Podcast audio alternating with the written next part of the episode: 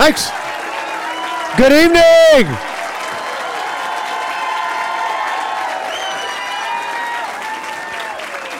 What a great crowd. It's good. It's good to be in the Chippewa Valley. Thanks. It is great to be back in town. I was just on campus the other day. Yes, there are some conservatives on campus over at UW Clare. I'm going to be in about a week over at the Chippewa Valley Technical College. I was in at the end of last week at Wind, and so it's great to be in the Chippewa Valley. But I was hoping I could bring a little bit warmer weather because you see, I was telling my friend Ted Cruz that there are many great things in the Chippewa Valley, but not the least of which, when it gets warm, is Summer Shandy from Leinenkugel's. It is great to see you all. How about Vicki McKenna? She's pretty dynamic, huh? I should kid Vicki. My, my dad was born in Rockford and he lives in Wisconsin too, so that's all right. Uh, I was kid. My mom and dad were born just over the state line. My my mom was actually born on a farm, raised on a farm that didn't have indoor plumbing until she went off to junior high school. Said the only skeleton in my closet is my mom. My mom is a Cubs fan, but she's not a Bears fan, so that's all right. Uh, she's not a Bears fan, uh, but. Uh, yeah, so she can relate to some of the stories over the years I hear from friends of mine further northwest who are who are Vikings fans as well about being in and out. Yeah, there's probably a few Vikings here. I won't go too far down the way, but uh, but uh, I, I, love coming to this area. You guys have been so good to us throughout the years. It's been so good to come back over and over again. I look around this room and I think so many of you helped us, not me, not just me, but me and Tonette and our family certainly when we were dealing with the protests. But for all the great lawmakers who are here who've been a part of the battle over the past five, well, really six years when we started in 2010 and thinking about how you helped take a state that was controlled entirely by Democrats. Entirely by Democrats before November 2nd, 2010. We changed all that. We went from a state before then that had lost 133,000 jobs in the four years before we took office, a state where the unemployment rate at the beginning of 2010, remember that, was 9.2%. And you sent a message. You helped us send that message after that November 2010 election. And then we did something amazing in politics, not just here in Wisconsin, but across the country. We went down to Madison and we did what we said we were going to do, and the state is better because of it.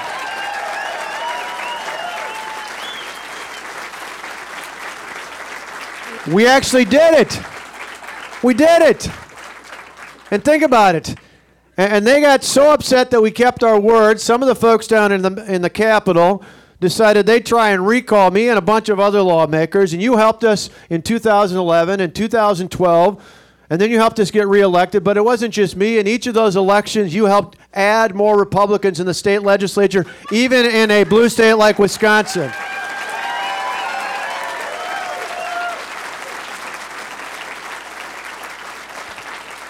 You know why? Because conservative principles actually work. They actually work. They work here in Wisconsin, and it's about time we showed them in Washington how we can make them work for the entire country.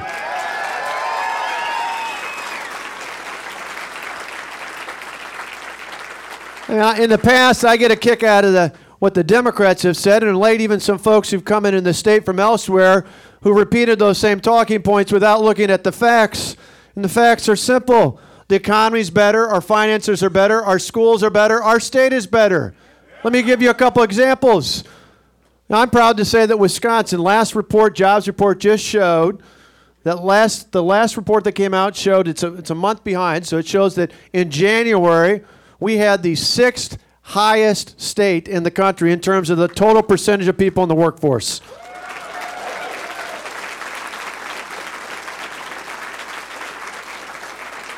There are more people working in Wisconsin today than at just about any time in our state's history.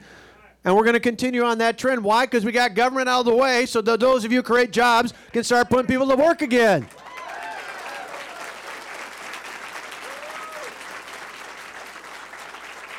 And we not only have a better economy, we actually have better finances too. Remember, we came in, we inherited a $3.6 billion budget deficit.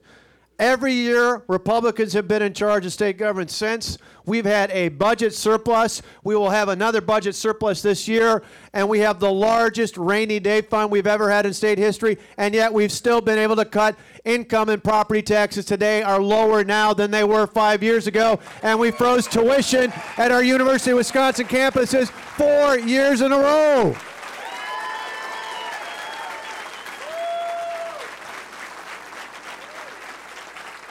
And on top of all that, we made government work better. Not only in state government, but the local level. Because you see, sometimes people forget nationally what we did was simple. Here in Wisconsin, we took the power out of the hands of the big government special interest and put it firmly into the hands of the hardworking taxpayers and the people we elect to run our schools and our local governments all across the state, and we're better because of it.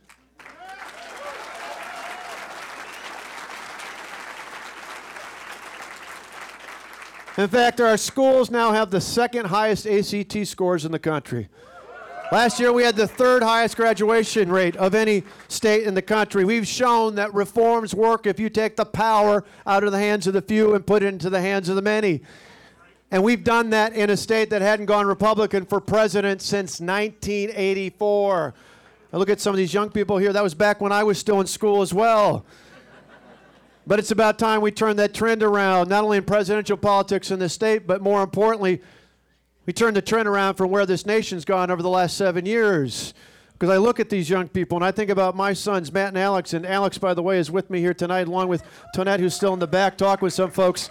But I think about Matt and Alex and my nieces, Isabella and Eva, and all the others all the other sons and daughters, grandsons and granddaughters, nieces and nephews like them. And I think it is about time we showed the rest of the nation what it means to think more about the next generation than just about the next election, right?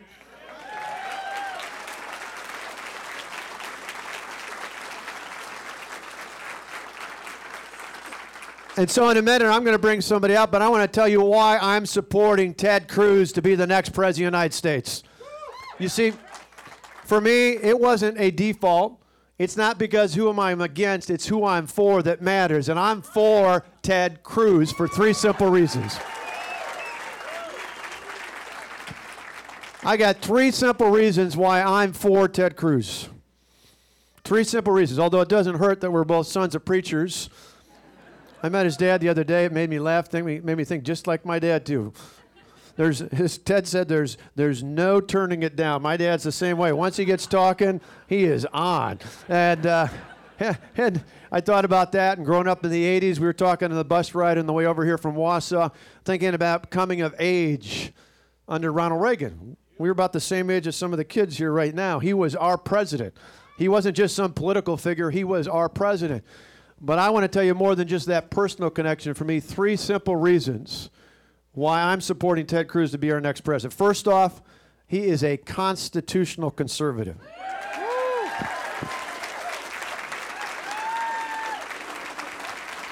You might say, why, why is that important? Well, more than just the phrase, it's important because our founders, nearly 240 years ago, understood that power should not be concentrated in Washington. It should be sent out to the states and, more importantly, to the people. It's about time we had a president who understood the Constitution and sent the power back to the people of this great state.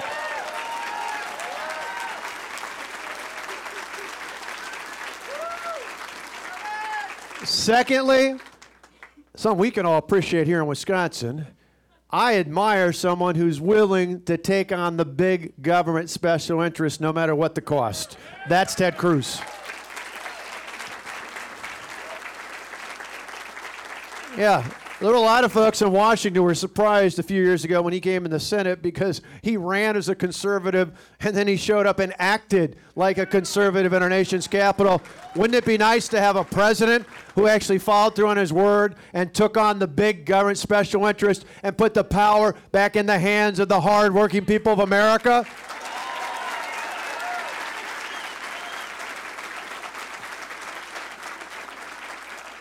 And the third reason is simple. Pass this one on to anybody you know who might be up in the air.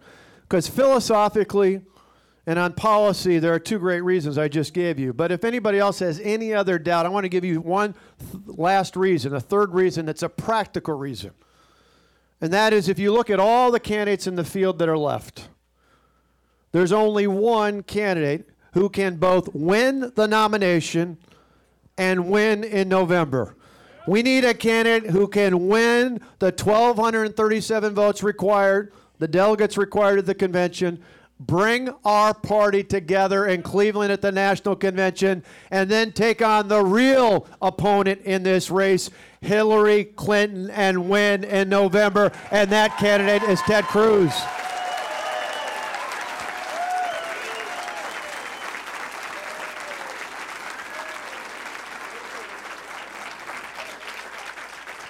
And so, to all of you here and anybody else watching, I'm asking for all. No, it's not about somebody else. It's about who we're for. And the right candidate for this state on Tuesday and the right candidate for this nation going forward is someone that we can have faith in to move this country in the right direction, to take the power from Washington and move it back to the people of this great country. On Tuesday, I'm asking for your vote for Ted Cruz. Let's give a warm Wisconsin welcome to Ted Cruz, Heidi Cruz, and their family.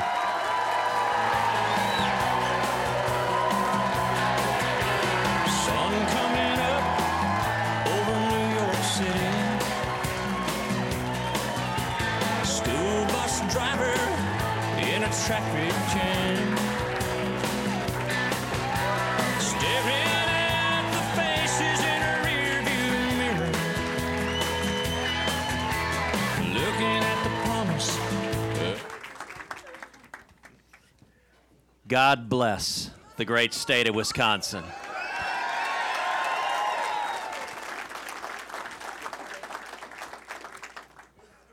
I am so proud to be here with so many patriots, so many lovers of liberty. Let me say to Vicki McKenna, Vicki, thank you for being a strong voice for freedom each and every day.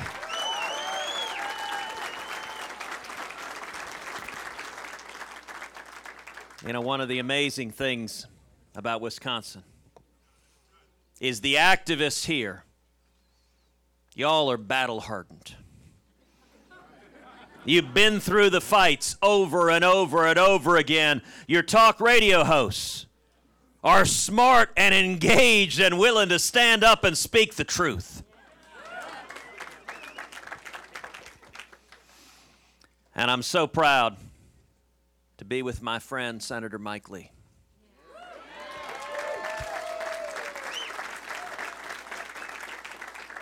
Mike is smart, he's principled, he loves the Constitution. You know, back in the fall of 2013, when I stood on the Senate floor for 21 hours filibustering Obamacare.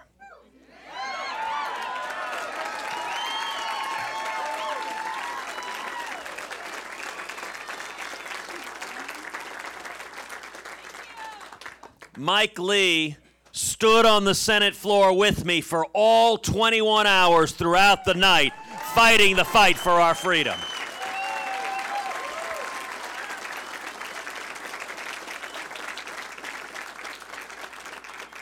In the middle of the night, Mike stood up to spell my voice for a little bit, and he engaged in an impromptu lecture for 45 minutes on the case of Wickard against Filburn a Supreme Court decisions dealing with controls on, the, on selling amounts of wheat. It was the most learned, academic. He didn't have a note. He didn't have a nothing. He just stood up off the top of his head and started talking. And I'll tell you, Mike is the most serious constitutional scholar to serve in the Senate since the days of Daniel Webster.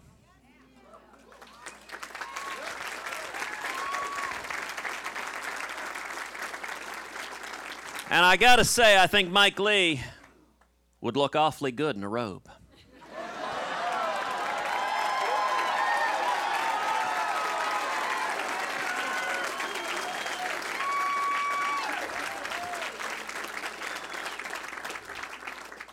And how about Carly?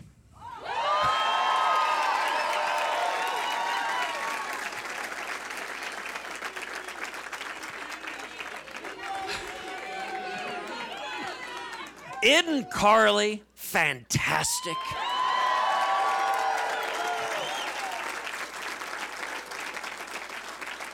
I've been now barnstorming all over the country with Carly. She is someone who rose from being a secretary to CEO of the largest technology company in the world. And let me tell you something Carly terrifies Hillary Clinton.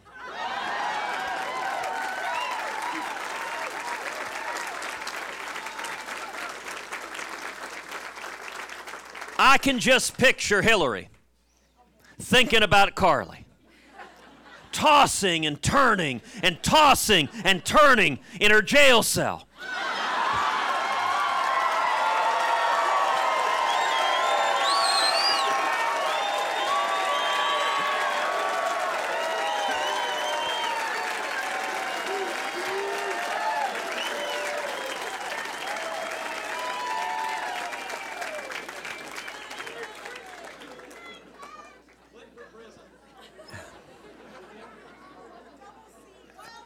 And I gotta say, I'm so proud to be here tonight with Wisconsin's own Governor Scott Walker.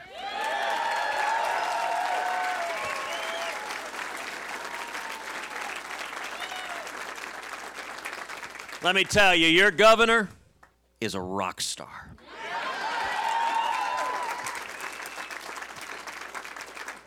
I'll actually out him. I shouldn't do this, but he shared that he and Tonette met at karaoke night. So he may be quite literally a rock star. The next thing you know, you may get some long hair and headbanger coming out. but let me tell you, when Governor Walker stood up against the union bosses of the public employee unions,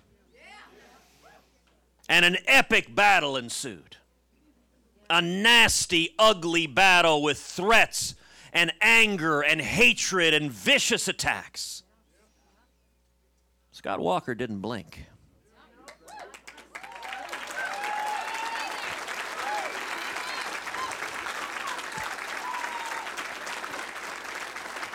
And millions of men and women across the state of Wisconsin stood shoulder to shoulder with Governor Scott Walker.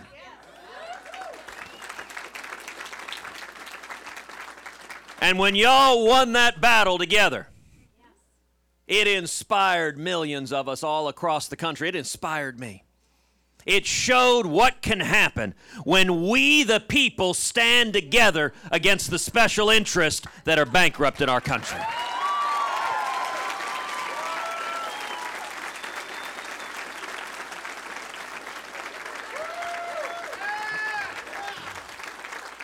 And we need that same fearless, principled commitment to fighting for the hardworking men and women of this country against the special interest. We need that same commitment in Washington, D.C.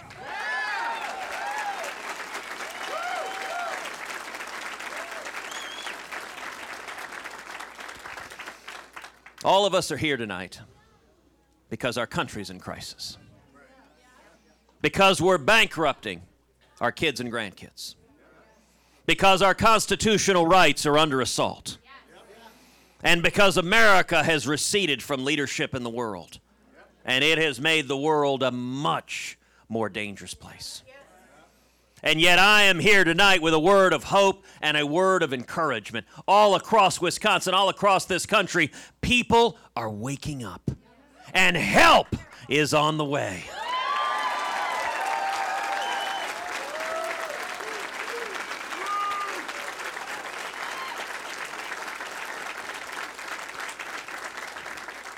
This election is going to come down to three key issues jobs, freedom, and security.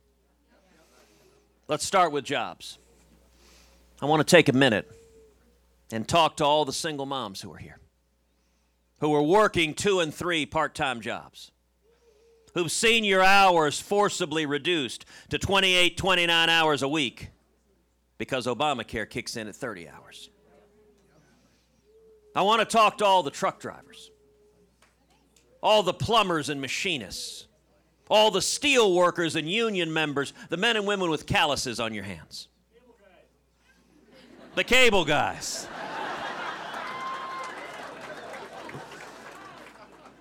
Who've seen wages stagnating year after year after year. Cost of living keeps going up, and yet somehow the paycheck doesn't seem to keep pace. I want to talk to all the young people coming out of school, student loans up to your eyeballs. Scared. Am I going to get a job? What does the future hold for me?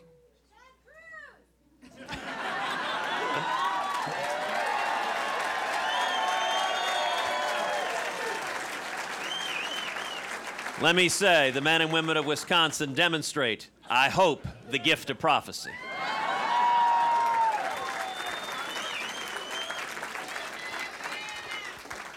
But the media tells us this is the new normal.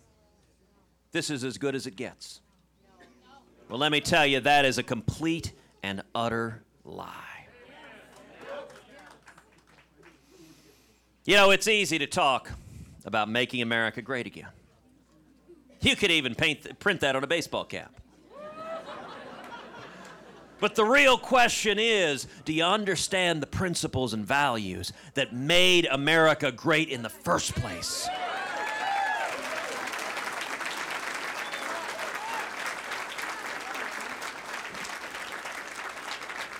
The heart of our economy isn't Washington, D.C. The heart of our economy is small businesses all across the United States of America.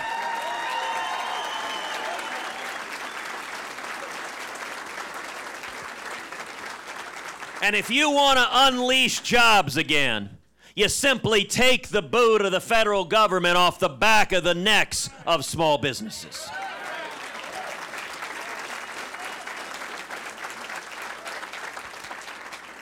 If I'm elected president, we will repeal every word of Obamacare.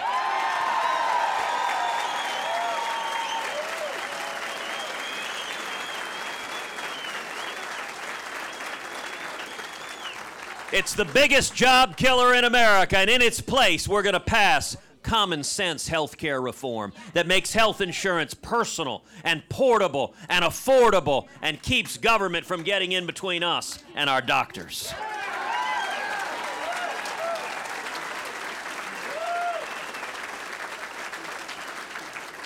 And we're going to pass a simple flat tax.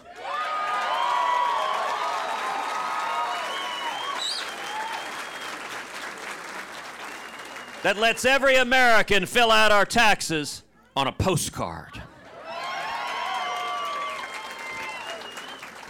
And when we do that, we should abolish the IRS.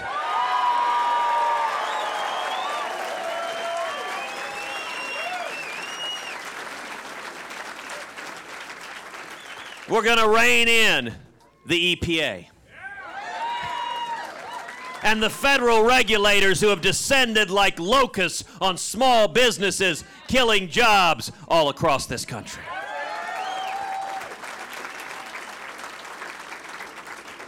And we're going to stop amnesty and secure the borders and end sanctuary cities and end welfare benefits for those here illegally.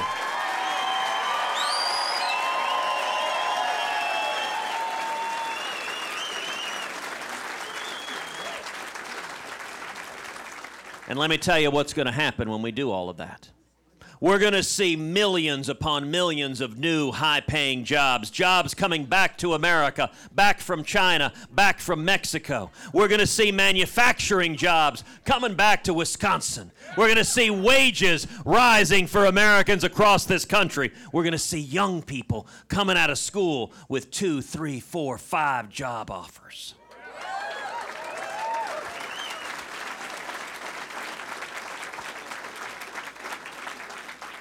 We'll see morning in America again.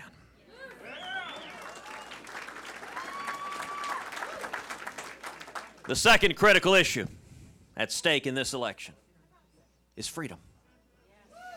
You know, just a few weeks ago, the passing of Justice Scalia underscored the stakes of this election. It is not just one, but two branches of government that hang in the balance. We are one liberal justice away from a radical five justice left wing majority, the likes of which this country's never seen. We are one justice away from the Supreme Court stripping religious liberty away from millions of Americans. We are one justice away from the Supreme Court effectively erasing the Second Amendment from the Bill of Rights. We are one justice away from the Supreme Court making us subject to the authority of the World Court and the United Nations and international law and giving up U.S. sovereignty. Now, you know, a couple of debates ago, we got asked a question about religious liberty in the Supreme Court. And Donald Trump turned to me and he said, Ted, I've known a lot more politicians than you have. Well, in that, he's clearly correct. Donald has been supporting liberal Democratic politicians for 40 years. I have no experience in that.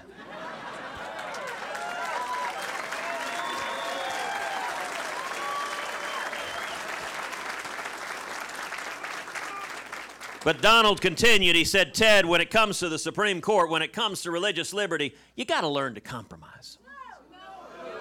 You got to learn to cut deals with Democrats and go along to get along.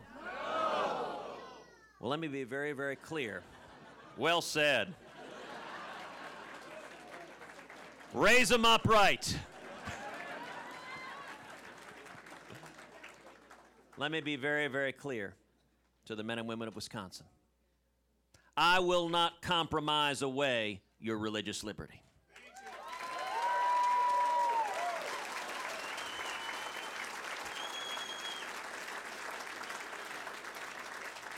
And I will not compromise away your Second Amendment right to keep and bear arms.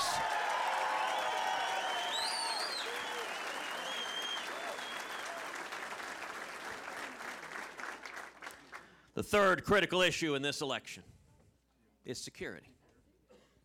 For seven years, we've seen a president who abandons our friends and allies and who shows weakness and appeasement to our enemies. You know, again, two debates ago, Donald Trump said if he were president, he would be neutral between Israel and the Palestinians. Well, let me be very clear. As president, I will not be neutral.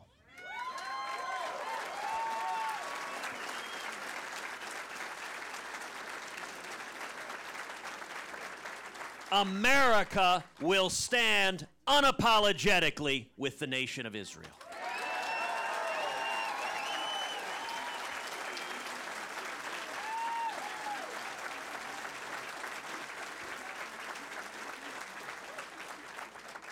And you know, anyone who can't tell the difference between our friends and our enemies, anyone who can't tell the difference between Israel and Islamic terrorists who want to kill us, that raises real questions about their fitness and judgment to be commander in chief.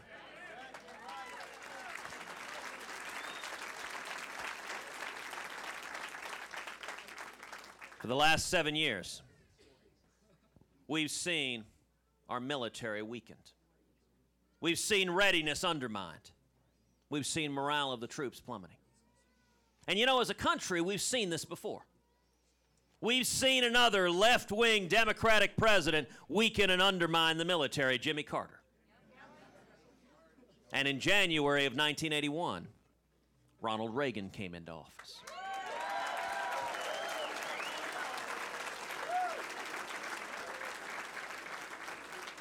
And what did Reagan do? Reagan cut taxes. He lifted regulations. The economy took off. Millions and millions of new high paying jobs. It generated trillions in new revenue for the government. And he used that revenue to rebuild the military, to bankrupt the Soviet Union, and to win the Cold War.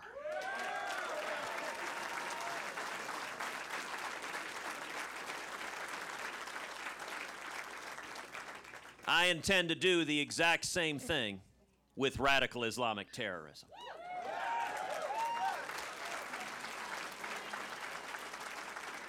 We're going to repeal Obamacare, pass a flat tax, pull back the regulators, stop amnesty. And it's going to generate millions and millions of new high paying jobs, wages rising all across America. That's going to generate trillions in new government revenue. And we will use that revenue to rebuild our military so it remains the mightiest fighting force on the face of the planet.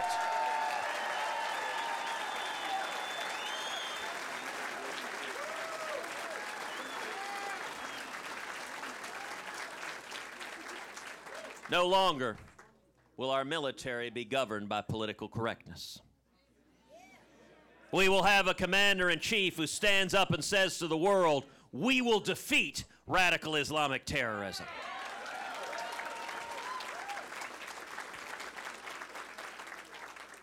We'll have a president willing to utter the words radical Islamic terrorism.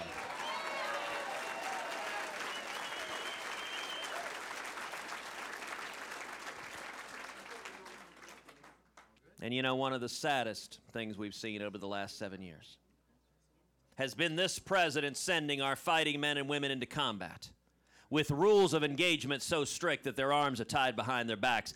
They, they cannot fight, they cannot defeat the enemy, they cannot win.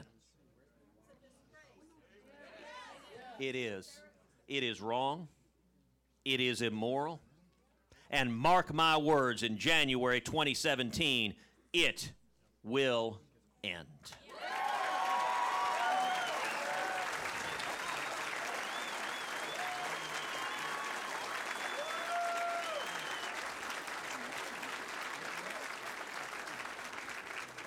America has always been reluctant to use military force. We are slow to anger. But if and when force is required, we should use overwhelming force, kill the enemy, and then get the heck out.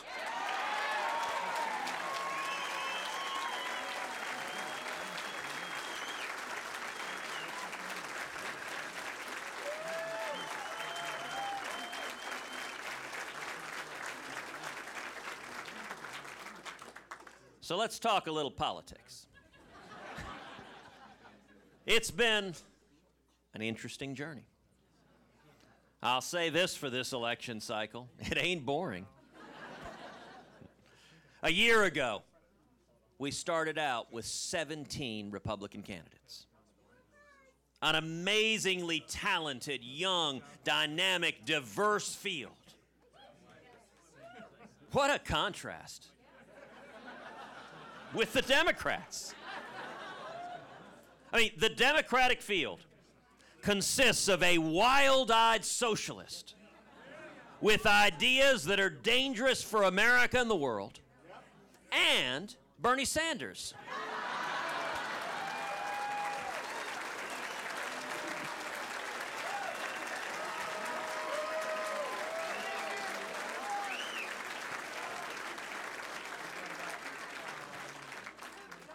But over the course of the year, the primary did what a primary is supposed to do it narrowed the field. As we stand here today, there are two and only two candidates who have any plausible path to winning the nomination me and Donald Trump.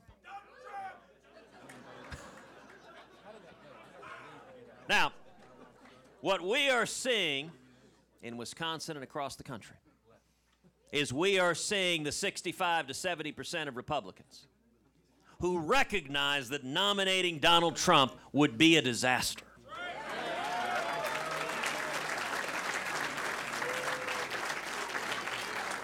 That nominating Trump elects Hillary.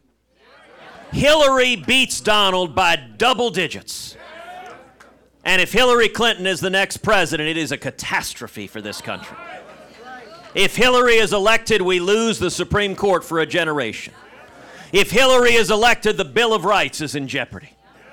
If Hillary is elected, our kids are buried in trillions more in debt and stuck in the same economic stagnation we've seen the last seven years. And for that reason, the 65 to 70 percent of Republicans who recognize that electing Donald, nominating Donald, is a gift wrapped present to Hillary Clinton and the Democrats, those Republicans are unifying behind our campaign.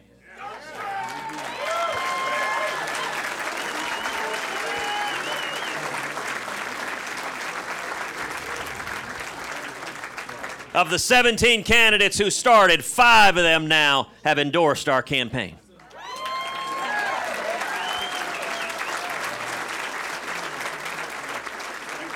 We've got Rick Perry and Lindsey Graham and Jeb Bush and Carly Fiorina and Wisconsin's own Governor Scott Walker.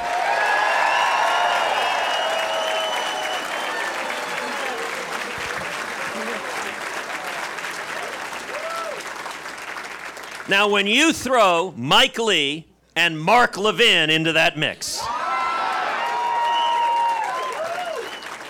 you have got the full spectrum of the Republican Party, the full ideological range, all coming together and standing united.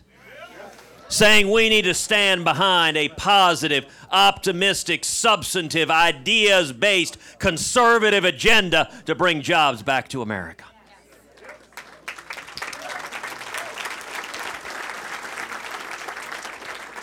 You know, a week ago, Fox News came out with a new national poll, showed Donald, as all the other ones had, losing to Hillary by double digits, but also showed me beating Hillary Clinton 47 to 44.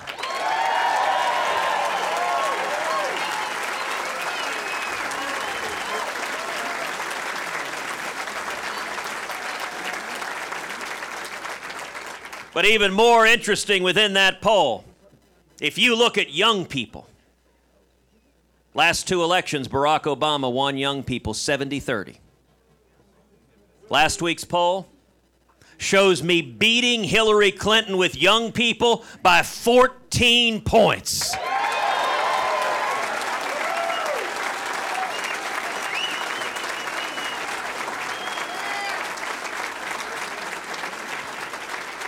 Let me say right now if the Democrats are losing young people by double digits, for Hillary Clinton, that's all she wrote.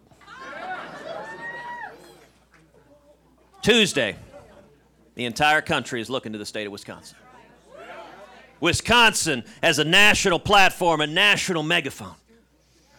And the results of this election on Tuesday are going to reverberate in states all across the country. Excellent advice.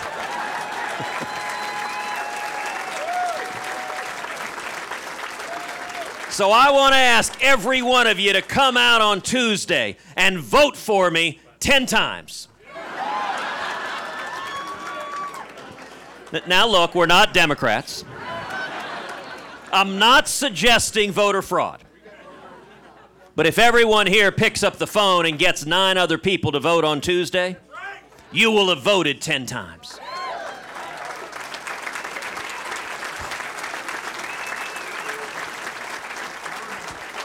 That's how we win. You pick up the phone and you call your brother. You call your mom. It's actually a good idea to call your mom anyway. you call your next door neighbor, your college roommate, or your business partner. You say, This election matters. It matters for me, it matters for my kids, it matters for my grandkids. If we stand together and unite, we will win this nomination and we will win the general election. We will beat Hillary Clinton, and we will turn this country around.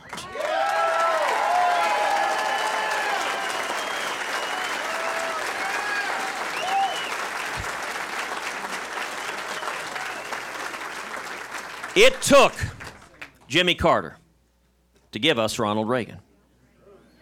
And I am convinced the most long lasting legacy of Barack Obama is going to be a new generation of leaders in the Republican Party who stand and fight for liberty, who stand and fight for the Constitution, and who stand and fight for the Judeo Christian values that built this great nation. Thank you and God bless you.